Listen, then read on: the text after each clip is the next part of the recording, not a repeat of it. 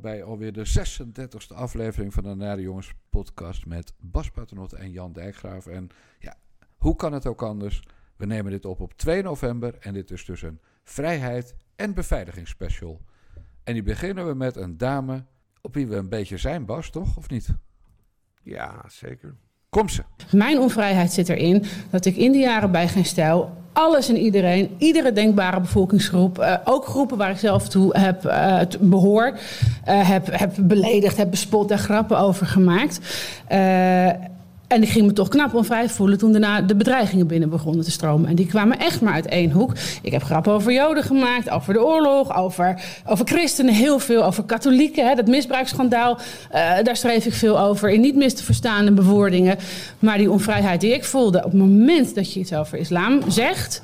Uh, nou, dat, dat is wel interessant. Uh, een, een, cartoon van een koorknaapje met een crucifix in zijn kont van Jos Collignon. In het kader van die misbruiksschandalen. Dat is een heel terechte cartoon. Die won ook een belangrijke cartoonprijs, de Inkspotprijs. Werd overal afgedrukt. Nederlandse kranten drukken geen Mohammed-cartoons af. Dat is heel erg onvrij. Wij beseffen niet hoe onvrij we daarin zijn. De mevrouw die ons in de steek heeft gelaten. Die, uh, die het mooie vak van columnisten heeft ingeruild voor politicus. Eerst bij uh, de partij van Baudet en inmiddels bij Ja21. En die noden wordt gemist, Bas. Ja, en dat, dat, dat zegt Annabel zelf ook wel eens. Dat dat ze, kijk, als politicus, als politicus kun je eigenlijk meer zeggen dan als uh, columnist, uh, opiniemaker, wat ze vroeger was. Uh, maar aan de andere kant, als je als politicus wat wilt bereiken, dan kun je ook niet meer alle grappen maken uh, die je wilt. En nou ja, daar heeft ze zelf voor gekozen. En ik weet dat ze dat wel eens mist. Uh, maar dat hoort bij het vak. En uh, ze is heel erg goed bezig als politica. Ik las een artikel van onze vriend Chris Alberts deze week. Die bij een bijeenkomst was van Ja 21 ergens in Zuid-Holland. En die schreef van, nou, dit zou best nog wel eens goed kunnen komen met deze partij van Anne Bandaninga en Joost Eertmans. Wat had hij gedronken? Nee, helemaal niet. Nee, maar Chris is er altijd heel eerlijk in. Ja, maar hij is nog nooit eerlijk geweest op deze manier. Nee, meestal, nee, maar meestal hij zegt, ze, doen het heel rustig, ze doen het heel rustig aan. Ze proberen de fouten te vermijden die Baudet heeft gemaakt bij Forum voor Democratie. En, uh, en Annabel is, uh, is, is lekker bezig. Um, Nee, Annabel, Annabel zegt dus, uh, uh, er is eigenlijk helemaal niks veranderd uh, vergeleken in die tijd dat, dat Theo van Gogh nog, nog leefde. Nou, ik denk dat er wel iets is veranderd. Het is allemaal nog erger geworden. Want ik moest namelijk terugdenken aan een, aan een donderdagavond. dat was op 16 september, ge gezondheid Jan. Dank je. 16 september 2004 was er een of ander debat in, in een of andere toestand in Amsterdam. Ergens op een universiteit of zo, ik weet niet meer precies. En uh, nou, wij kenden Theo al van de krant natuurlijk. Dus ik ben daar toen ook even naartoe gegaan om, uh, om te kijken. En dat heet het, het de Crea Theaterzaal. Dat was ja. het. En die, die bestaat volgens mij niet meer. Maar toen was het helemaal afgeladen. Het was veel te druk. En hij ging in, uh, hij ging in, in debat met een SP'er en een P van de A. En op een gegeven moment zijn we toen met z'n allen zijn we naar buiten gelopen. Ja. En, en die had daar een soort bocht in de weg. En daar werden barkrukken neergezet. En daar zat, daar zat Theo dan uh, uh, uh, zijn verhaal te houden en in discussie te gaan. En dat is de allereerste keer, dat weet ik nog heel goed, dat heb ik in mijn dagboek, dagboekje opgeschreven. Dat was de allereerste keer dat ik serieus mijn zorgen maakte over de veiligheid van Theo van Gogh. Want er waren maar één of twee politieagenten. Ja. En iedereen had, had, had, had, ja, dan had hij helemaal geen kans gehad. Maar ja, als je dus, het kon dus wel Schijnbaar. Ik denk wel dat het gevaarlijk was. Maar dat, dat zie ik nu niet meer gebeuren. Nee, nu zou ja, dat gewoon niet meer mogen. Zou de organisatie daar nooit mee instemmen? Nee, het zou niet eens meer mogen. Nee. Ja, die, die, die bijeenkomst uh, in de Bali waar Annabel sprak, dat was, als ik het goed heb begrepen, een, een, een soort vrijheidsfestival. Ja. Ja, er was een uh, journalist uit, uh, uit uh, Turkije, die, daar is zelfs een moordsaanslag op gepleegd, waarschijnlijk uit de hoek van Erdogan. er was een mevrouw uit Iran, ik zag dat Jury Albrecht, directeur van de Bali, had gezegd dat het, een, dat het een leuke dag was. Maar een stressvolle week, omdat er voortdurend beveiligers waren. En ook ja. bewapende beveiligers. Hè. Ik weet niet of dat DKDB is of dat het andere beveiligers zijn, maar of gewoon heel veel politie. Het zijn in elk geval geen boa's. Het zijn, het zijn in ieder geval geen boa's. Nee, maar goed, dat is dus de, de stand van het debat nu. Ja. Eh, dat de balie wordt dan, en dat, dat is trouwens al eerder overkomen, hè. Eh, de balie wordt dan even, eh, het is een soort café met zalen, waar, waar je dan zo'n debat kan kijken en, en bijeenkomsten. Maar dan wordt het eventjes een bunker. Ja. Waar Jury trouwens maar al te graag over twittert. Maar deze keer was hij, was hij echt eh, een beetje nerveus, merkte je. Want hij ging opmerkelijk veel DT-fouten zitten maken in zijn tweets. Terwijl hij normaal best wel taalvast is, eh, de heer Albrecht.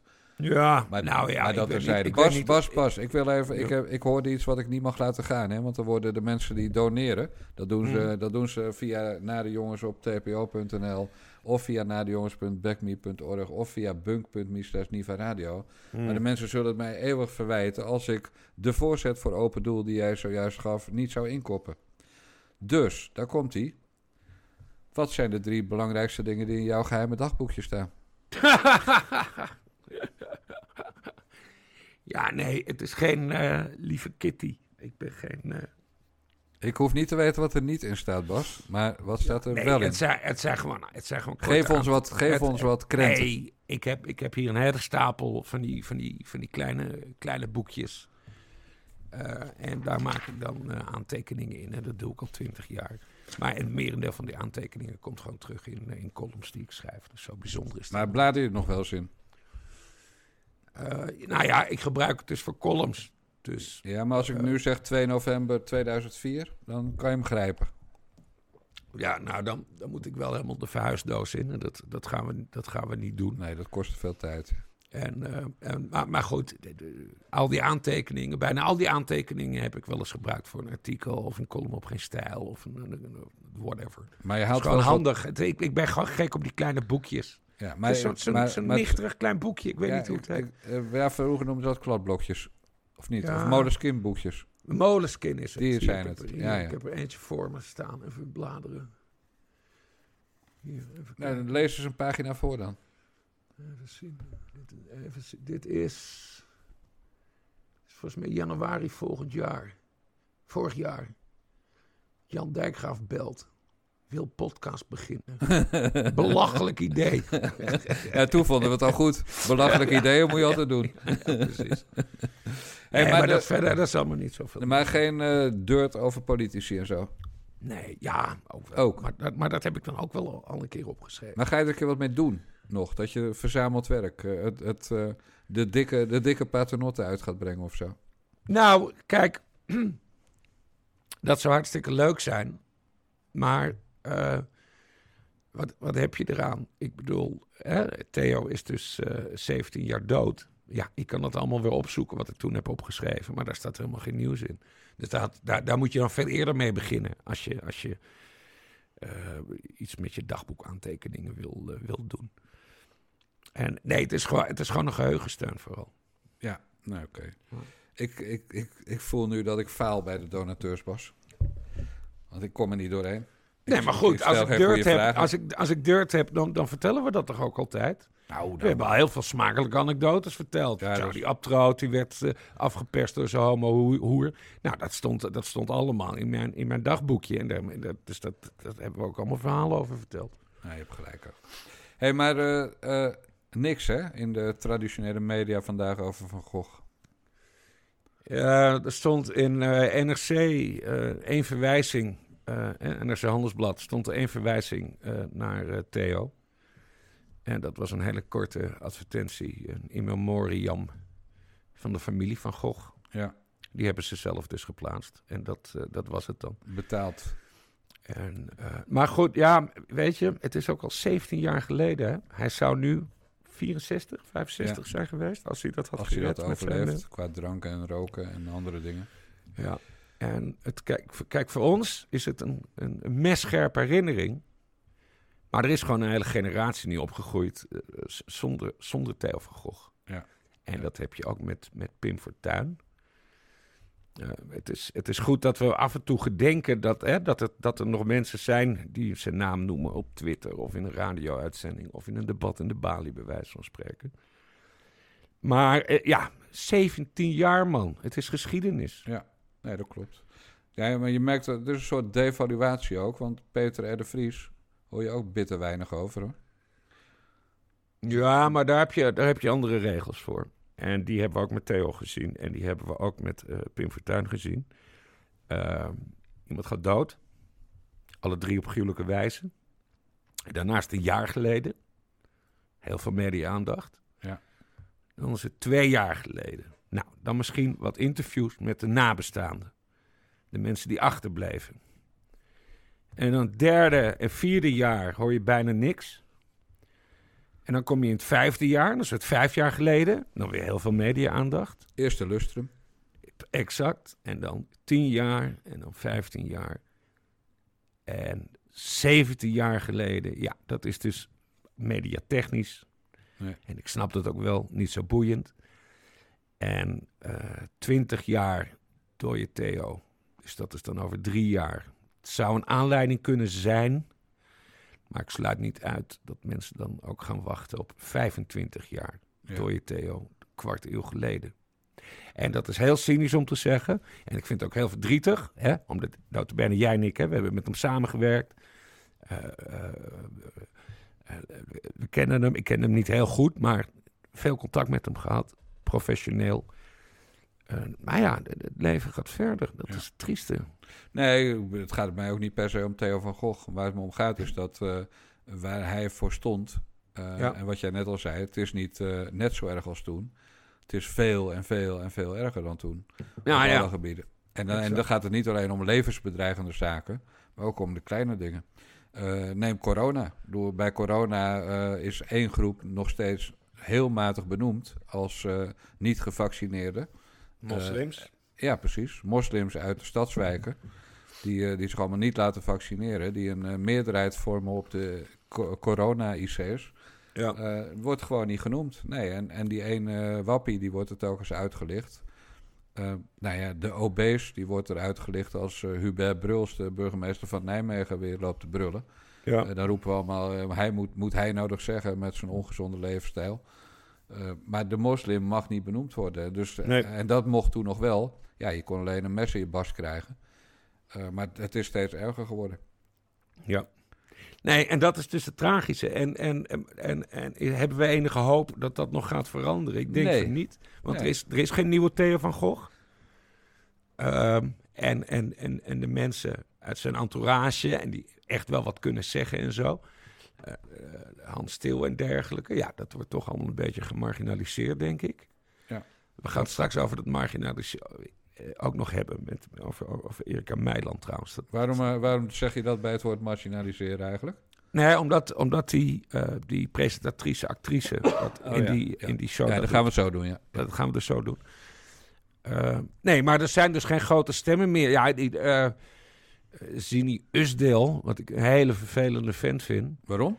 eh, ik vind hem niet aardig. Ik heb hem nooit gemaakt. Ik heb hem vaak ontmoet. We hebben ook wel eens een borrel gedronken. Eh, eh, soms zegt hij goede dingen. Ehm, eh, soms zegt hij hele rare dingen. Maar hij is mij te druk. Maar dat is wel zo'n vrijgevochten gast, zeg maar. Ja. Die, denk ik, geen... Nee, die durft wel alles, alles, alles te zeggen. Hij is ook op de foto gegaan met Sid Lucas. Hè? Daar heeft Ja, hij echt ja, serieus gezeik mee gekregen. Dus weer zo'n voorbeeld, hè, dat, het dus, dat het alleen maar erger Was is dat die pornofilm of was dat iets anders? Nee, nee, toen haar Kamerlid. Ja, eh, Cindy. Nee, nee, maar serieus. Nee, maar dit is heel het. serieus. Is heel serieus, ik, ik weet het. Cindy was Kamerlid. Ja. Ehm, eh, eh, nodigde Sid Lucas uit voor een hoorzitting in de Tweede Kamer. Hè, het hart, de, de Nationale Vergaderzaal, het, het hart van de democratie. En werd daarna intern door zijn eigen partij, door zijn eigen fractie, bijna gecanceld. Daar heeft hij enorme kritiek op gekregen. Ja. Terwijl een, een progressief Kamerlid, die nodigt iemand uit vanuit een heel andere hoek. Hè? De, de Britten noemen dat reaching across the aisle. Ja. Hè? Dat je je hand uitsteekt, laten we dialoog gaan. En, en door zijn eigen progressieve partij, die hem later sowieso eruit zou gooien, eh, werd hij toen al bijna gecanceld. Ja, dat, dat, dat, dat, dat kan niet. Eh, eh, eh, kijk, Theo van Gogh, toen. Ja. Voor Metro. Toen heb, ben ik een keer met, met Theo en Boris Dietrich in het, uh, het Apollo Hotel gaan zitten. Want ik interviewde altijd in het Apollo Hotel. Omdat ik bij jou altijd zo mooi kon declareren qua hapjes en drankjes. Ja, En nee, maar Dietrich, die was toen helemaal politiek correct. En, en Theo zei de meest geweldige dingen over moslims. En dat ze bereid waren, of Dietrich wel door had, hè, die zelf homoseksueel is, dat de moslims hem ook wel eens van een gebouw zouden kunnen gooien. Maar Dietrich, ik heb het later nog wel eens met, met, met Dietrich over gehad. Uh, die, die had daar geen enkel probleem mee om met Theo van Gogh in discussie te gaan. En, en Theo sowieso zelf ook niet. En zo hoort dat ook. En zo hoort het ook. Maar als ik, als ik dat, dat interview. Ik vraag me af of zo'n interview zelfs nu nog wel kan. Ik denk het niet. Dat, dat, dat uh, als Sigrid Kaag. Ja, wat ze dus sowieso niet doet. Daarom is het dus erger geworden. Uh, Sigrid Kaag dubbel interview Sigrid Kaag met Annabel Nanninga. Ja, dat, ja, dat durft ze niet. Nee, nee durft ze niet. Wordt haar ontraden en terecht nou, trouwens. Nou, en dat bedoel ik dus met... Het is, het, is, ja. het is niet hetzelfde gebleven, het is alleen maar erger geworden. Ja, politici zijn nu ook zenders geworden, alleen maar. Mm dus, dus ja, je kan met omzicht discussiëren, maar die draait ook zo vast een riedeltje af. En, uh, en die mijt ook de belangrijke onderwerpen. Dus dit, nee, dat, dat, daar heb je absoluut een punt. Ja.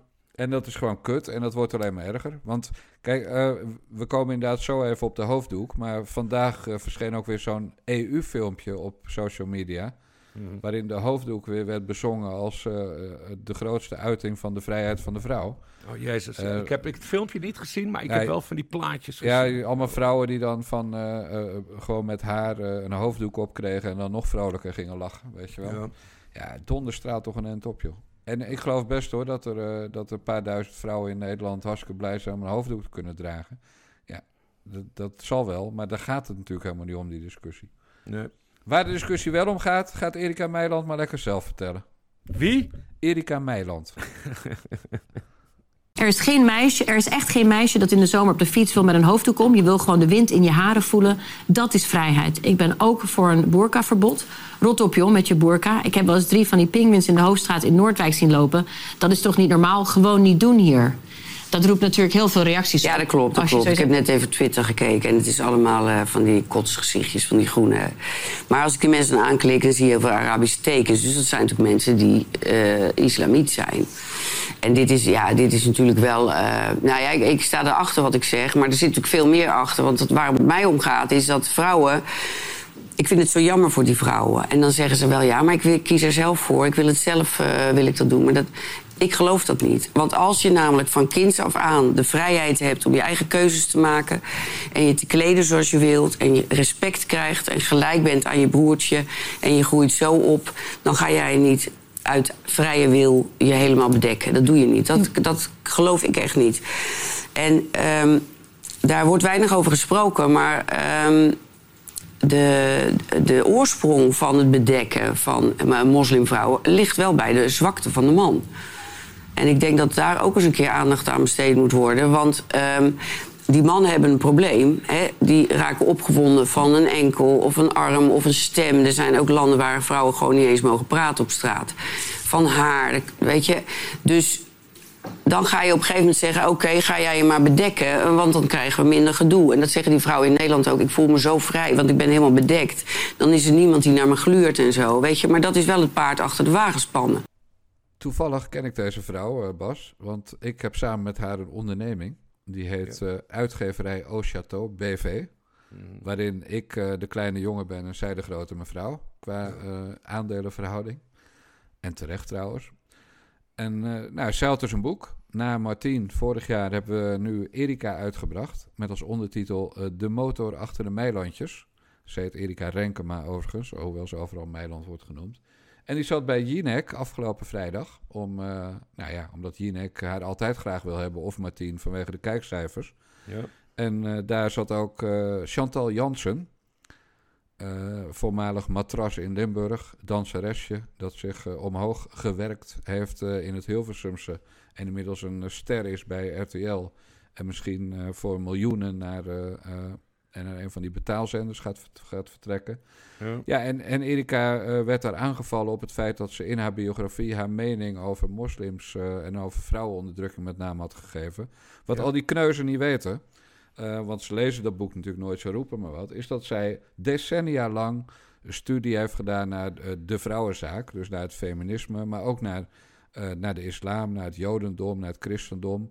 En die studie deed ze omdat zij eh, van, van kinds af aan verbaasd was over het rare onderscheid tussen mannen en vrouwen. En als Mhm. simpel voorbeeld als kind was dat dat op de voordeur bij haar ouders stond J. eh, Renkema, dus de naam van haar vader, en niet de naam van haar moeder, terwijl die daar net zo goed woonde en, en haar best deed. Dus zij is, een, ja, zij is nog getrouwd in- op een moment dat je de naam van je man eigenlijk gewoon maar moest aannemen Ja. van de ambtenaar. Kortom, een geëmancipeerde feministe. Nou, gewoon een hardcore feministe dus. En die had inderdaad gezegd dat ze vindt dat eh, de burka en de hoofddoek eh, eh, ja, symbolen zijn van vrouwenonderdrukking. En dat ze vindt dat er wel genoeg islam in Nederland is. En dat mensen die vluchteling zijn en hier komen om te integreren, de taal leren, werk zoeken en zich gewoon goed gedragen natuurlijk gewoon welkom zijn. Kortom, het bekend verhaal van wat ik maar noem redelijk rechts.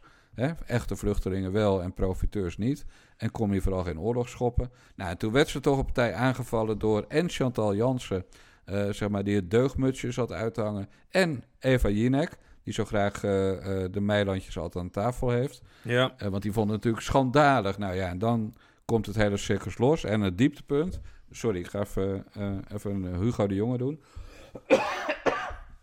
In de elleboog was dat.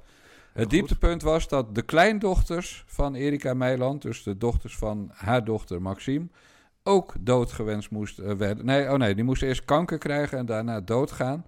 Eh, dat soort dingen kwamen dan op een meisje van vier... en een meisje van een paar weken af. Want Ja. ja, dat was wel verschrikkelijk. Nou, dat dus. Overigens, Bas, voor jij reageert, de eerste druk is wel helemaal uitverkocht. Ja.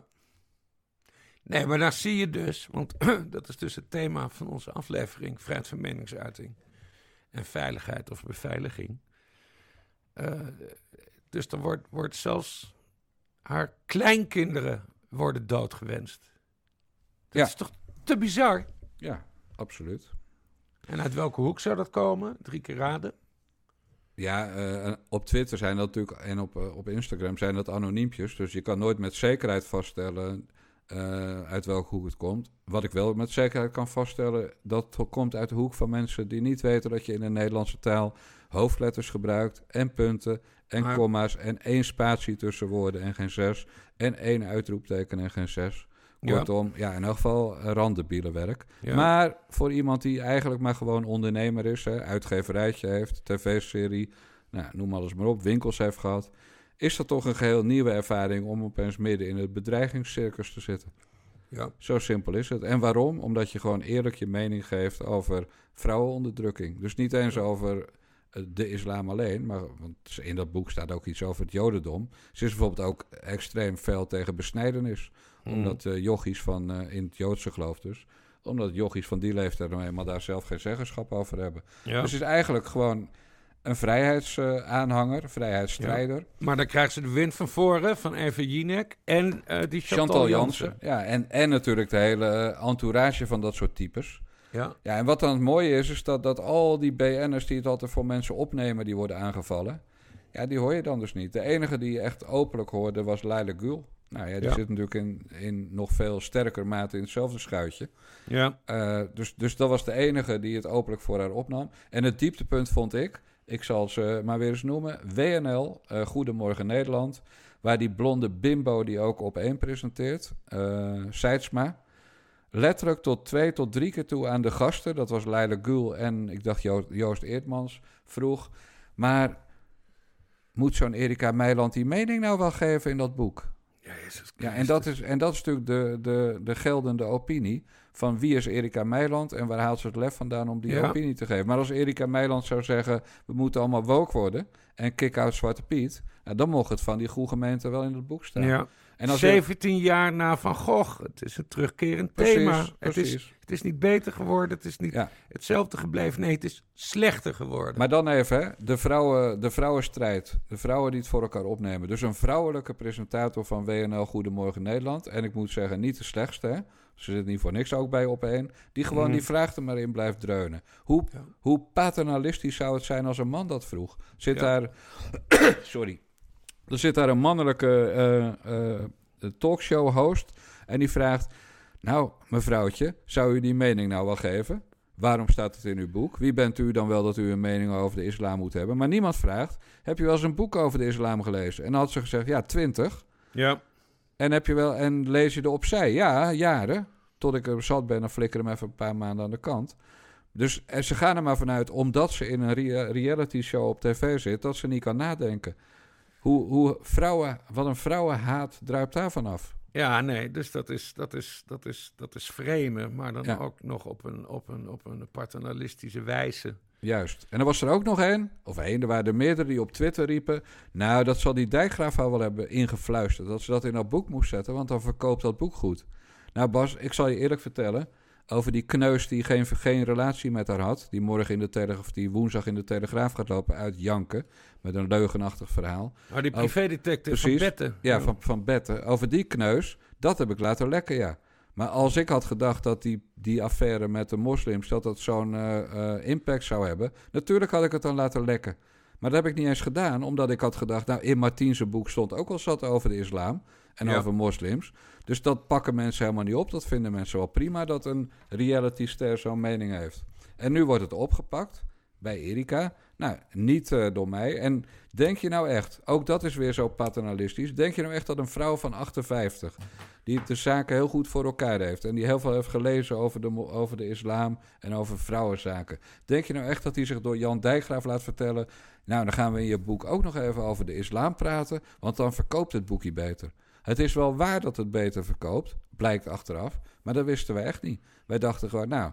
Ja, als je een biografie maakt, moet je alles bespreken. Dus ook zaken als geloof en politiek. Ja, En wat niemand nog heeft, heeft opgepakt, hè, want ze hebben het allemaal over, ja, ze is Wilders dit en Wilders dat. Het hoofdstuk waarin het over politiek gaat, eindigt met, en ik heb gestemd op de Partij voor de Dieren. ja, kijk eens aan. Kijk eens aan. Dus, Het lijkt me sowieso sterk dat die meilandjes zich iets door jou laten vertellen. Ik, ik, ik, heel weinig. Nee, nee, maar jouw modus operandi een beetje kennende. Hè? Heb je, je hebt, dat heb je trouwens al eens eerder verteld. Van, eh, we gaan maximaal zes of zeven uur gaan we interviewen. Ja. Eh, ehm, eh, verder wil ik dat je volledig open bent. Maar daar ben je niet sturend in geweest, denk ik. Nee. Nee, Je natuurlijk hebt, een, je hebt een vertrouwensband opgebouwd. Zoals iedere biograaf doet. Ja. En je wil dat ze zoveel mogelijk vertellen. Dus het hele idee dat jij iets over moslims zou hebben ingefluisterd bij die Martin of, eh, of zijn, zijn, zijn vrouw of ex-vrouw, of weet ik veel hoe die relatie nu zit. eh, daar kan ik me helemaal niks bij voorstellen, omdat ik ze beiden nu wel op tv heb gezien. Dit zijn twee hele zelfbewuste mensen. Dit, Ja. hè, dit, dit zijn niet een beetje.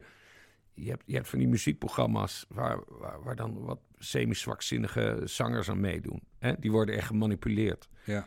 Eh, maar dat is dan televisie. Maar volgens mij zijn die meilandjes niet, niet te manipuleren. Nee hoor, kijk, die luisteren heel goed naar eh, wat ik zeg over boekjes uitgeven. Eh, en, en over signeren en over veiligheid op dit moment. Daar luisteren ze goed naar. Maar ieder zijn vak. Maar alles, eh, alles wat ik tegen ze zeg, bespreken ze sowieso in hun eh, eh, wekelijkse, zo niet dagelijkse familieberaad.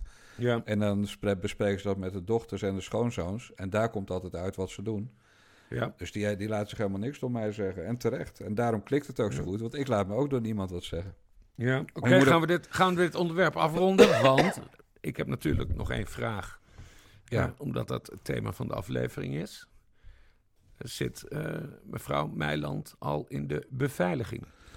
Je, mm, nou, nee, dat is niet echt nodig. Nee, we hebben afgelopen zaterdag een signeersessie gehad in de kerk in eh, Zwolle, Waanders in de Broeren. Ja. En daar zaten we bovenin op een plek met een hele goede routing. En toen hebben we inderdaad, omdat dat de, de, de, de ochtend na Jinek was, hè, dus toen waren de bedreigingen het ergst. Toen heb ik eh, als uitgever mijn verantwoordelijkheid genomen door met de politie contact op te nemen. Ja, maar En, we eh, moeten er nog steeds op letten. Dit is toch te bizar? Dit is Nou ja, echt- toen, toen in elk geval wel. En die, Ja. die, eh, die boekhandel kreeg ook tele- vervelende telefoontjes die ochtend... dat die signeersessie niet door zou moeten gaan. Maar die is daar ook verder professioneel mee omgegaan. Ja. Maar nee, dus de politie... we hebben daar uitstekend samengewerkt met de politie, kan ik je vertellen. En verder Ja. ben ik geen Chris Klomp, dus ik ga niet... eh, snoeven over wat er dan precies allemaal is afgesproken. Nee, en dat, dat, dat, dat, dat, Dat hoor je niet te doen. Van die stempel nou zijn wij maar die details zijn verder ook niet belangrijk. Exact. Maar het is, het is dus Nee, wel zij, eh, weer heel vervelend. Ja, maar zij hebben natuurlijk wel een probleem dat als ze ooit zouden moeten onderduiken, waar geen sprake van is op dit moment, dat ze, dat ze onder, on, onderduikbaar zijn, gezien, eh, zeker hij, gezien hoe die, eh, hoe die is. Ja. Martien Meiland met een pruik eh, is nog altijd Martien Meiland. Dus die wordt eh, uit eh, miljoenen herkend. Maar zo'n vaart loopt het allemaal. Dat weten we natuurlijk ook wel. Zo'n vaart loopt het natuurlijk niet. Het is weer boos geschreeuw. En dat boze geschreeuw, dat is niet het ergste hoor, vind ik. Het ergste is dat al die mensen die bij hun dan altijd op die schouder staan te slaan. Wat zijn jullie goed, wat zijn jullie leuk, ik kijk ook en bla bla bla. Dat die mensen nu niks van zich laten horen. Nee. Dat is altijd het ergste in zo'n geval. En dat maken zij nu ook een keer mee. Je leert altijd in tijden van dit soort dingen je vrienden kennen. Ja. Dus, eh, maar nee, maar verder zijn het eh, nuchtere mensen. Zeker zij. Dus die, eh, die slapen gewoon goed hoor. Ja. Nou, ik vind het Dus- toch verdrietig dat ze dan zo op de nationale televisie in een van de best bekeken talkshows zo wordt aangevallen. Ja. Dat we die discussie dus nog steeds niet aankunnen. Nee, en, de- en zoals jij al zei, het wordt dus steeds erger. Ja. Want je Alright. mening is dus gewoon gevaarlijk als het over de islam gaat. Ja. En niet alleen over de islam, hè. dat geldt ook over Zwarte Piet. Ja. En over eh eh, woke in het algemeen. En over gender. Kortom, Bas, wees maar blij dat jij geen kinderen hebt. Nee, precies. Weet je wat ook steeds erger wordt? De coronamaatregelen. Kijk, weet je, ik heb niet de illusie dat de minister van Volksgezondheid 100% van de mensen eh, aan een vaccin kan helpen. Dat, zo werkt het gewoon. Heel veel mensen laten zich wat minder overtuigen door een, een, ja, een overheidsvertegenwoordiger. Al helemaal als men sceptisch is over coronamaatregelen of als men boos is over dat virus. En ik ben nu eenmaal het gezicht geworden van die aanpak van die coronacrisis. Wij zijn dat en dat maakt, eh, dat maakt dat men wellicht van ons wat minder aanneemt dan van de huisarts. Dat maakt me ook eigenlijk helemaal niet uit. Ik moet wel kunnen zeggen waar het op staat. Eh, want als we omwille van de lieve vrede, met zachte heelmeesters, eh, eh, proberen eh, dit gesprek tot een goed einde te brengen, dan zijn we ook de werkelijkheid gewoon aan het, eh, aan het eh, verhullen. En de werkelijkheid is nogal duidelijk, namelijk vaccins werken. In de ziekenhuizen liggen op dit moment met name mensen die niet gevaccineerd zijn. En, en als je het wel zou hebben genomen, dat vaccin, had je daar waarschijnlijk niet gelegen. Dan hadden we met elkaar heel veel minder problemen gehad. Ik moet dat gewoon kunnen zeggen. En ik moet ook gewoon kunnen zeggen tegen mensen, doe het nou. Om jezelf te beschermen, om elkaar te beschermen, om eh, te zorgen eh, dat we met elkaar ook weer de zorg beschermen en onze vrijheid beschermen. Doe het nou. Dat moet ik gewoon kunnen zeggen tegen mensen. Dat is niet met een gesprek, gestrekt been naar invliegen. Dat is gewoon mijn werk doen. Ik las eh, Kim van Keken op Twitter, nog tijdens de persconferentie, van, eh, die was, zei dat ze het helemaal zat werd om als een kleuter te worden aangesproken door deze narcistische dweil van een Hugo de Jonge. Ik heb dus ook niet gekeken, Bas, dus jij moet me bijpraten. Nee, we nemen dit op dinsdagavond op. Dus ik heb eh, kort voor de opname even het eerste half uurtje van de ehm, eh, persconferentie van Mark Rutte en Hugo de Jonge gekeken over de nieuwe maatregelen die zaterdag ingaan. Ja, want de druk op de zorg die loopt weer op en het aantal besmettingen en dergelijke. Eh, nou, eerst werden de basisregels besproken. Thuisblijven bij klachten. Laat je testen bij de GGD, ook als je al gevaccineerd bent. Eh, anderhalve meter is een veilige afstand. Eh, bescherm jezelf en anderen. Ik vind die anderhalve, me- anderhalve meter maatregel trouwens... heb ik vanaf dag één al goed gevonden. Ik hoef niet zozeer mensen heel dicht bij mij in de, in, de, in de buurt te hebben. Nou, geen handen schudden. eh, was je handen stuk. Eh hoesten, niezen in je elleboog. Zoals Jan Dijkgraaf live in deze uitzending deed. Alles voor de show. Alles voor de show. en zorg voor voldoende frisse lucht en ventilatie in, eh, in, eh, in binnenruimtes. Eh, wel belangrijk, ze gaan dus het thuiswerkadvies eh, aanscherpen. Probeer eh, de helft van de week thuis te gaan, gaan werken. Want dat zagen we gelijk, hè? Al gewoon direct files Ja. toen, toen alles werd losgegooid. Snap ik wel. hè, mensen willen ook niet uit, uit thuis, thuis zitten. Mond, mondkapjes, mondkapjesplicht eh, komt weer terug. Eh, ja, dat, dat mondkapje, dat heb ik nooit zo goed begrepen. Omdat het RIVM altijd zei van... Ja, niet. we, we weten niet echt of het werkt. Maar het argument is wel dat dat mondkapje helpt weer bij die anderhalve meter afstand eh, Ja. houden. Nou, Signaalfunctie. ja, exact, exact. En ik heb hier sowieso, heb ik via een vriendje van mij, ik zal zijn naam niet noemen, nog, nog, nog, nog iets van 15.000 mondkapjes liggen. Dus dat, eh, Om niet. Om niet, ja, nee. Eh, wat wel erg zorgelijk is, is dat ze dat coronatoegangsbewijs dus eh, aan het oppompen zijn. Ja. Ehm, wat voor mij persoonlijk heel erg is. ik mag niet eens meer. Ik heb een, stam, ik heb een stamcafé hier in, in Utrecht waar ik graag kom. Ik ben gevaccineerd, maar ik weiger mijn corona-toegangbewijs of whatever QR-code te laten zien. Vind ik onzin. Dus ik zit altijd buiten op het terras, dikke winterjas aan. Personeel heeft er alle begrip voor. Eh, maar vanaf zaterdag, eh, vanaf 6 november, eh, mag je ook niet meer zonder zo'n pas op het buitenterras zitten. Nee. Dan maakt, dan maakte Elke Bos van Roosentaal, presentator van Nieuwsuur, eh, op Twitter tijdens de persconferentie hele nare grap over. Want hij liet het weerbericht zien. Heel veel regen Ja. komende week. Ja, maar goed, ik zit dus onder een luifel, vriend. Ja. En ik ontmoet mijn vrienden uit het stamcafé onder die luifel, omdat ik niet naar binnen wil. Ja. En nou ja, saneer, nee, maar saneer de NPO. Dat is Ja. zo extreem arrogant van die Elke Bos van. Ik kan er woedend van worden. Maar waarom heb jij een kroegbaas die controleert? Nee, het gaat er niet om dat mijn kroegbaas controleert. Het gaat erom dat stel dat hij mij zonder dat coronatoegangsbewijs binnen zal laten... Ja, dat snap ik. en er komt een BOA langs, Ja. dan heb ik geen probleem. Volgens Ja, mij krijg wel. ik, Hij krijg, ik geen, een boete. krijg ik geen boete. Ik niet.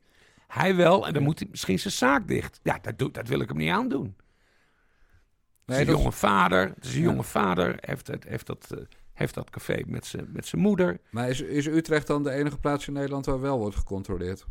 Nou ja, geen idee. Eh, ik, ik, ik ben zelf niet gecontroleerd, want ik ben nog nooit binnen geweest Nee. sinds die coronapas werd ingevoerd. Maar er is nu wel een kans dat als ik buiten zit, eh, dan toch wordt gecontroleerd, terwijl het nergens op slaat. Nee, nee maar ik zit nou... buiten en aerosolen, die doen het buiten niet. Nee. En dat heeft Maurice de Hond honderdduizend precies. keer aangetoond. Maar stel nou dat die kroegbaas van jou gewoon zegt... jongens, fuck off, eh Bassie moet ook naar binnen. En eh, er, wordt er komt een boa en die wordt niet de gracht in geflikkerd... maar die, die krijgt de gelegenheid om zijn bonnetje uit te schrijven. Bas, ik moet weer even voor, sorry. Maar stel dat dat gebeurt, dan bel jij toch gewoon met, met de burgemeester Sharon Dijksma... en zeg je, lieve Sharon, ik, Bas, ik heb hier een verhuisdoos vol met kleine boekjes... En in het boekje staat nog uit 2004 dit over jou en uit 1998 dit over jou. En in 2007 hebben we nog staan tongen achter het Tweede Kamergebouw. Dus het is maar beter dat jij de bekeuring van mijn eh, vriend de kroegbaas verscheurt. Dan regel je dat toch, Bas? Ik heb een, eh, ik heb een hele goede band met eh, de ik. burgemeester. Ik ken haar, ik ken, nee, maar ik ken haar heel lang. Ja, ja. En, eh, maar ik laat dit soort zaken nooit vermengen op deze, deze wijze. Als jij Nee, het, komt, het komt er gewoon... Het, Jan Dijkgraaf, het komt erom neer. Bas Paternotte kan nu niet meer op het terras zitten. Nee. Om, omdat hij tegen het coronabewijs is, maar wel gevaccineerd is. Nee, omdat hij een brave burger is. Die, eh, die een kroegbaas heeft, die blijkbaar ook een brave burger is. Die luisteren naar die maatregel. Ik woon Nee, in een gebied... het gaat, het Bas, gaat, het gaat niet om de kroegbaas. Het nou, ik- gaat erom dat zijn tent gesloten kan Nee, worden. Hoe woon- ziek is dat? Ik woon in een gebied van Nederland waar je gewoon nergens wordt gecontroleerd. En waar dus niemand wordt gecontroleerd. Ja, maar dit is de grote stad en ik ga, het niet, ik ga niet het risico nemen dat mijn stamcafé dicht moet, om, omdat ik principieel ben. Dus ik ga gewoon niet meer naar het terras vanaf zaterdag. Oké. Nee, dan niet joh. Kijk, ik heb, ja, ik heb hier niet voor gekozen. En ga je dan thuis suipen of stop je met drinken? Nee, ik word thuis drinken, denk ik. Oh god. ik, ik weet daar nog van vroeger dingen van. Die staan weer in mijn kleine boekjes. Ja. Dat was je pyjama-tijd. Oh, man. Wa- wanneer je ook Bas Paternotte in beeld kreeg, via Skype of op welke andere manier ook, had hij zijn pyjama aan. Ja. En whisky, geloof ik, en een sigaar. Zo ongeveer. Nou ja, je hebt het een beetje geromantiseerd. Maar dat, eh, Ja, maar ja. ongeveer. Nee, maar het gaat dus weer helemaal de verkeerde kant op. Ja. En Hugo is een lul. Dat, eh, laten we dat even, want... eh, Ja, maar hij begon op een gegeven moment ook weer te praten alsof het fucking jeugdjournaal was. Daar, hij wilde de jeugd aanspreken. En, oh man, alles is... Heeft hij de moslims genoemd als eh brandhaard? Nee, Nee? nee, dat mag je toch allemaal niet zeggen. Dat mag je helemaal niet zeggen. Trouwens, die persconferentie, die vindt altijd plaats eh, op het eh, ministerie van Justitie en Veiligheid. Eh, en nu gaan we het weer over beveiliging hebben. eh, politie is ingezet, want er waren allemaal wappie-demonstranten. Oh, weer. Oh, ja, god. het- ja, maar het is toch te erg? Ja. Het is te erg. Ik ben die wappies, ik ben iedereen zat die militant is. De militante pro en de militante contra mensen. Ja. Dat constant elkaar de maat nemen. Weet je, iedereen die, die wilde vaccineren heeft het nu wel gedaan. Eh, die, en, en mensen die om medische reden niet konden, die doen het niet. En dan heb je de mensen die het vanwege het geloof niet willen, die doen het niet. En dan heb je de wappies, die doen het niet, omdat Thierry het zegt. Ja. Ik geloof het allemaal wel met die mensen. Ik ben er wel Ja. helemaal klaar mee. En, maar ik zei net al, ik woon in een gebied waar ik er heel weinig last van heb, van al die ellende. Ja. En ik ga maar gewoon lekker niet naar de winkel, hoor, want mondkapjes zijn kut. Ja. Nou, er was nog eh, één heel erg zorgwekkend dingetje, wat Mark Rutte zei. Ja. Ehm, en dat gaat over de toekomst. De vooruitblik noemde hij het. Het kabinet bereidt andere maatregelen voor die we wellicht in de nabije toekomst nodig zullen hebben als we de trend niet weten te keren. Kijk, En waar komt dat dan op neer? We willen het ook voor werkgevers en andere sectoren mogelijk maken om te kiezen voor coronatoegangsbewijzen. ja, daar heb je het gedonder. Deze mogelijkheid moet dan ook voor de zorg worden geboden. Zowel voor werknemers als voor bezoekers. Dus ja, kijk, en dit is dus waarom het helemaal doordraait. Ja, Ik zeg, zet in dat mensen, op, en dat mensen meer gaan thuiswerken. ja, Maar nee, Rutte gaat een stap verder. En die zegt nee, coronatoegangbewijs voor werknemers. Ja, dat moet dan wettelijk nog geregeld worden. Ja. Maar dat, dat, dat redden ze wel. Altijd wel een meerderheid te vinden in de Tweede Kamer. Ja, nee, maar het is echt schandalig. Ja. Het is echt schandalig. Dat hele, eh, die, die avondklok vond ik een van de meest kutte maatregelen.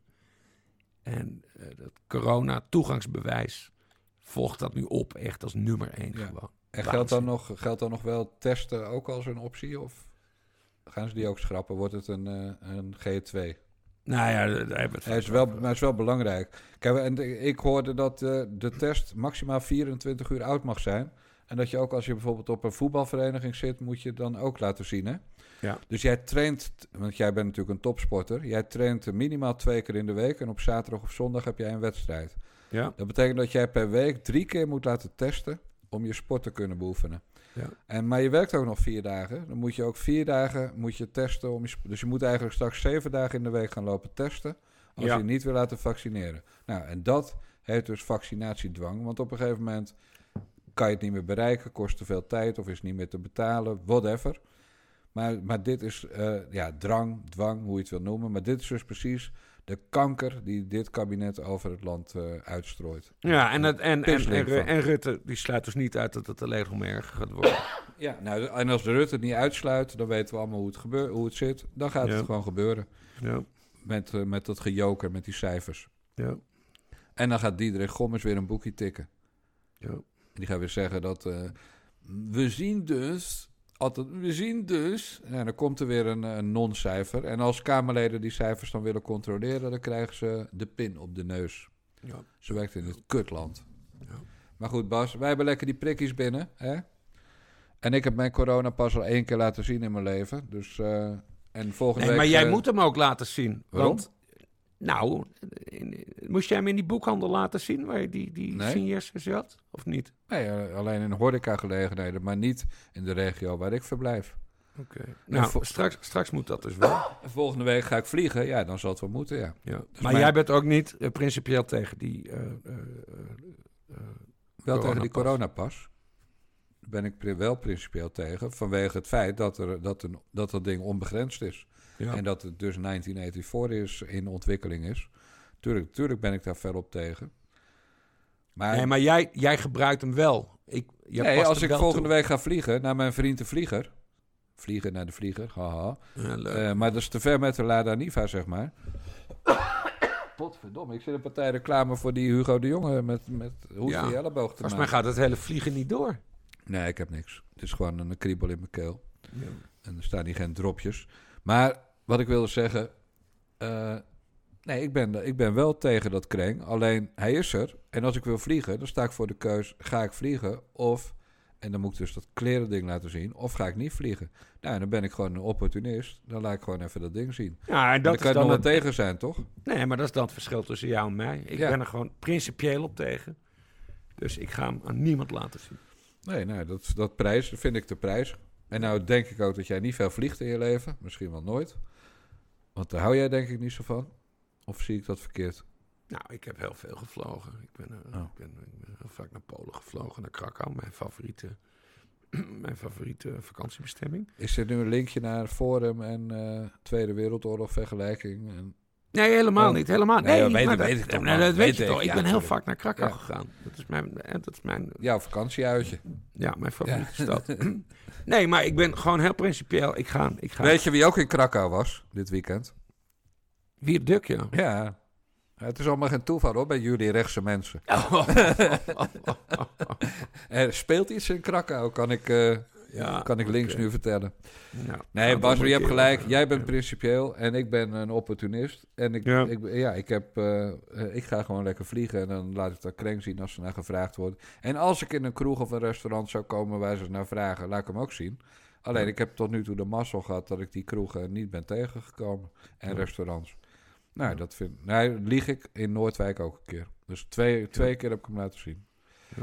Nou, eh, prima. Hey, we hebben nu toch de grootste lul van Nederland eh, eh, behandeld. Ik denk dat we nu over moeten gaan naar de grootste lul.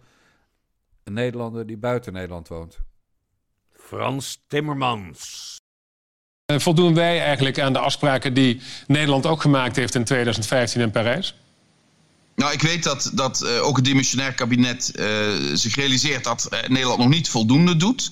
Ik weet ook dat ehm, een grote meerderheid van de politieke partijen in Nederland, een grote meerderheid in de Kamer, ook wil dat Nederland eh, meer doet. Ik eh, heb ook altijd heel veel steun gekregen van Nederland bij onze eh, programma's die ambitieus zijn.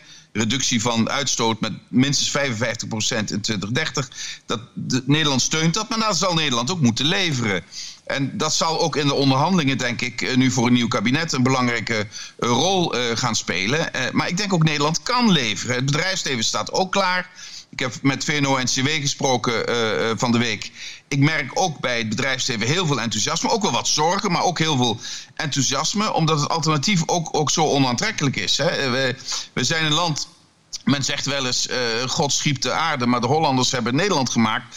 Eh, wij weten hoe we om moeten gaan met eh, heel ingewikkelde natuurlijke omstandigheden. Daar krijgen we nu weer mee te maken. Laten we eens zien aan de wereld dat we dat kunnen. Ik zou dat een enorme uitdaging vinden. En bovendien, economisch bijzonder interessant. Want de eerste die de goede kant op gaat, zal ook als eerste van die nieuwe economie gaan profiteren.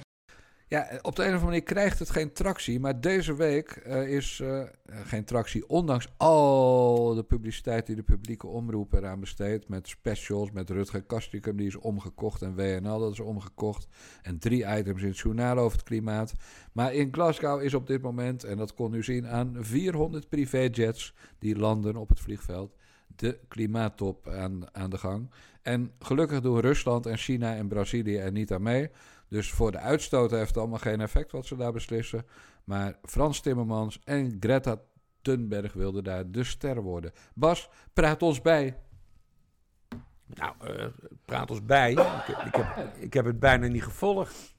Ja, dat is goed. Ik vind het, ik vind het vol, volstrekt oninteressant. Ik zag dat, eh, Eens? Joe, ik zag dat Joe Biden in slaap viel. Ja. Sleepy old Joe. Ja.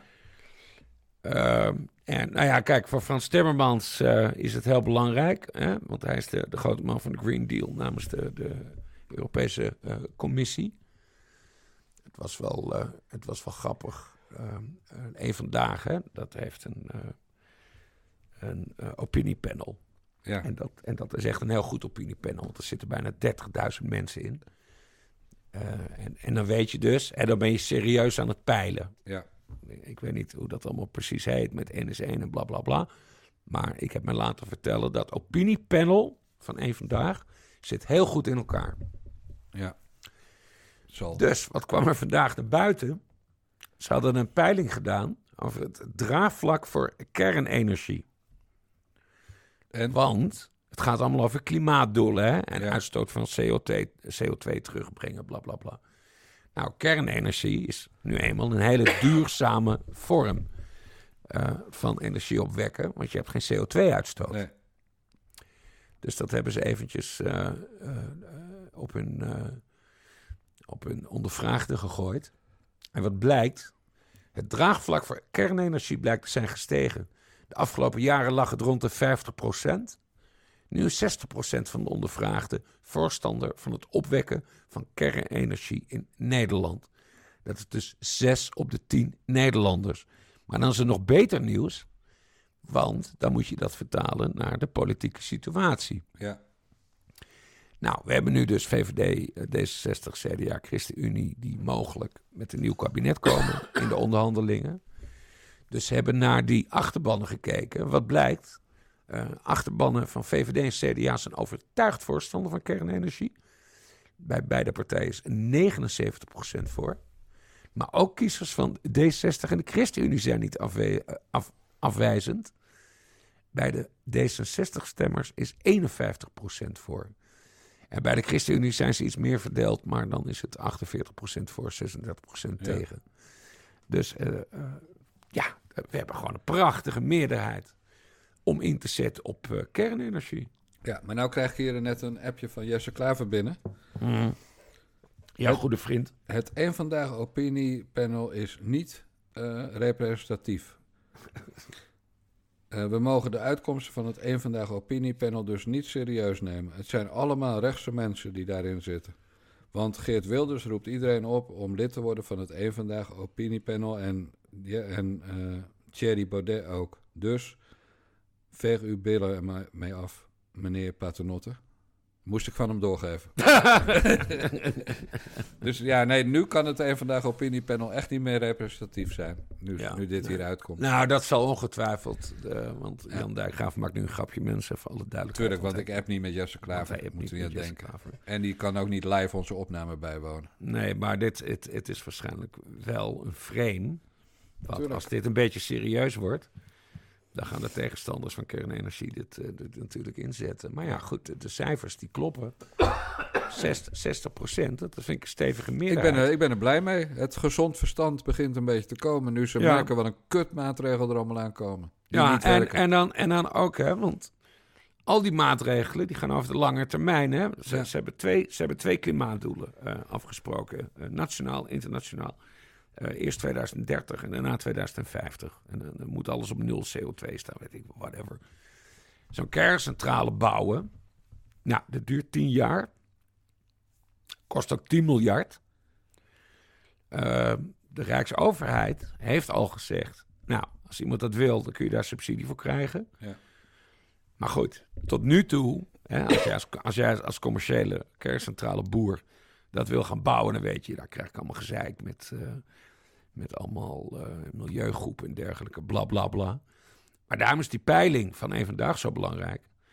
Dat er in het mogelijk huidige kabinet gewoon een zeer stevige meerderheid is Ja. om een nucleaire lijn te gaan volgen. Juist. Dus ik heb iets van, nou, laat, spreek af. We gaan er in ieder geval eentje bouwen. Ja.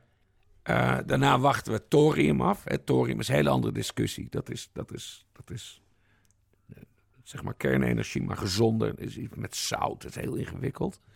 Maar dat is nog helemaal niet uitontwikkeld. Maar dan kun je daar, kun je, kun je daar ook op richten. Ja. Steken we daar ook geld in? Gaan we dat ook onderzoeken? En dan hoeven we niet van het gas af. En dan hoeven we niet...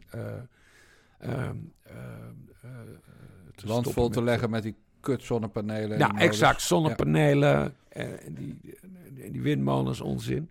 Ja. Nou, ik ben voor. Top man, dat een vandaag opiniepanel. Nou ja, ik hoop, ik Gijsie. hoop dat, dat, er, dat, er in de, dat, dat er in de formatie eh, die nu nog steeds gaande is en waar we niks over horen. De, de, de- de VVD lijkt mij de eerste partij om te zeggen van... nou, misschien moeten we hier toch even serieus met elkaar over praten, jongelui. Ja. Zat dit trouwens in het klimaatkoffertje van... eh die land is zo goed. Had een Nou, klimaatkoffertje, toch? Ja, dat, dat pleurde om in vak Ja, K. Ja, ze liep, En toen lekker, ging- ze liep en weer toen op ging- hakken, denk ik.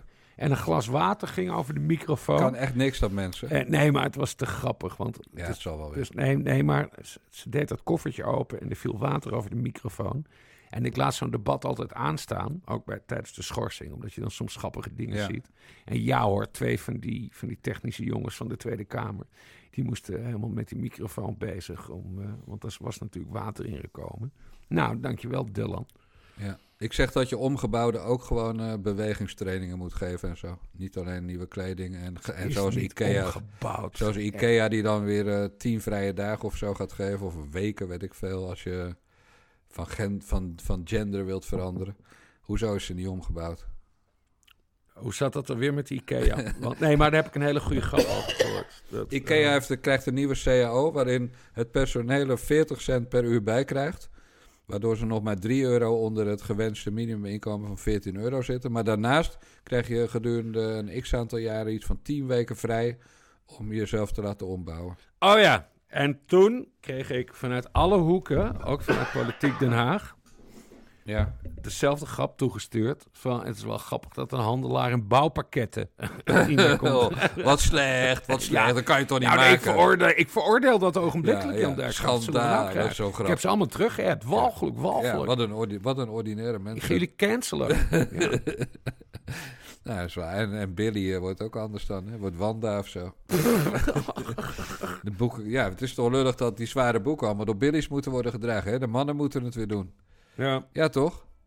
Ja. Timmer Frans heeft volgens mij trouwens ook beveiliging.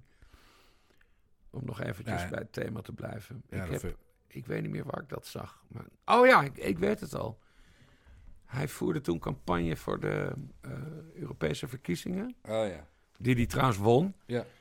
Eh, en toen, toen, toen kwam hij ook door Nederland. En toen schreef iemand, volgens mij ook weer een NRC of zo... eh, dat hij gewoon twee auto's vol beveiliging Ja, mensen. En dit, en dit, en luister nu goed. Dit, mensen, is waarom je niet aan vetshaming moet doen. Want iedereen roept nu al jaren dat Frans Timmermans een vieze, vette, doorgefokte, vuile, vieze, ganzenleven vretende, vette pad is. Maar de waarheid is dat hij dus al jaren hele, hele dikke kogelwerende vesten draagt. dus... Mooi. Timmermans, eh, maar hij heeft wel, en dat heb ik van Janine Hennis, dus dat is zeg maar eerste hand. Ja. Hij schijnt een enorm dikke reet te hebben. Echt, Ja. dat, er, dat hij in geen broek past, zeg maar. Dus ook toen hij nog niet zo dik was, had hij wel een ongelooflijk dikke reet. Wat me weer brengt op Imca Marina, die ik ooit heb geïnterviewd met Michiel Blijboom voor het weekblad Panorama, voor de eh, serie Heren van Pano. Panorama, het, het, het opinieweekblad voor de gewone man.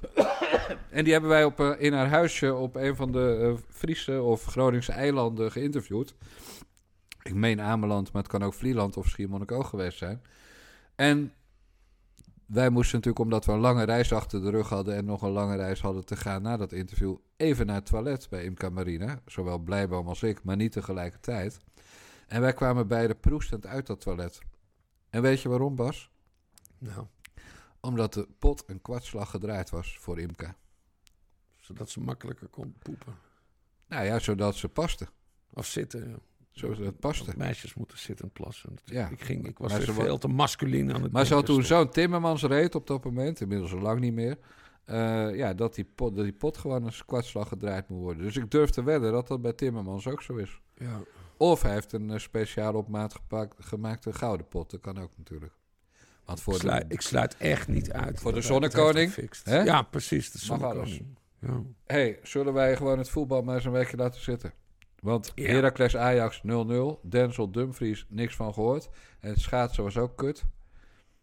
En ik, eh, ik heb ernstig behoefte aan iets om de keel te smeren. Anders Ja, want een, eh, laten we even voor de duidelijkheid hebben. Normaal ben ik hier de hoester. Ja. Maar ik heb ik misschien één hoesje gedaan. Maar jij hebt, ik heb het bijgehouden. 25 keer heb jij gehoest. Ja, maar dat komt omdat ik eh, extreem veel last heb van de overgang van eh, zomer- en wintertijd en, eh, en de andere kant op. Dus ik ben al vanaf twee uur wakker. Ja. afgelopen nacht. En heb wel een middagdutje gedaan vanwege mijn RSI. Maar ik, ja, ik heb dan gewoon s'avonds eh zo'n hele droge strot. Zeker omdat ik hier al een uur met jou zit te lullen zonder ook maar een druppel water of, of andere versnaperingen. ja. Eh, dus ja, het is gewoon kut, Bas. Het is niet anders. En ik zal een test doen hoor, als dat jou gerust stelt. Dan eh, stop ik weer zo'n ding in mijn neus, ja. een vinger. En dan zeg ik, nou, geen corona. En dan gaan we weer verder. Ja. Ik heb net een droge witte Chileen ingeschonken. Kijk. Want ik ga nu oefenen met thuis drinken. Omdat ik niet meer naar Ja. het terras mag. Je moet wat, hè? Ja. Je moet wat. maar ga je nog wel voor het weekend even snel naar de kroeg, neem ik aan? Ja, natuurlijk. Lekker in de regen zitten met je biertje. Je. Nee, ik zit dus onder een luifel. Ja. En ik geef ze een dikke fooi. Ik, heb, eh, ik geef ze continu dikke fooien. Hè. Toen eh, tijdens de lockdown. Wanneer was dat? 15 maart dat ze dicht moesten. Half jaar. U bent goed bezig, meneer Paternotte. Da- nee, maar daarna heb ik echt enorme fooien gegeven. Ik ben ook heel erg voor dikke fooien. En laat dit ook een bruggetje zijn. Dit was de 36e aflevering van de Nare Jongens podcast van Niva Radio. Onze website is nivaradio.nl. Doneren, fooien geven kan bij de Nare Jongens podcast op tpo.nl, via narejongens.backme.org of via bunk.me slash nivaradio. Heb je tips, wil je ons overladen met complimenten, wil je inbellen, stuur dan een voicemailbericht via WhatsApp naar 06 50 20 81 03. En de mazzel. Doei doei.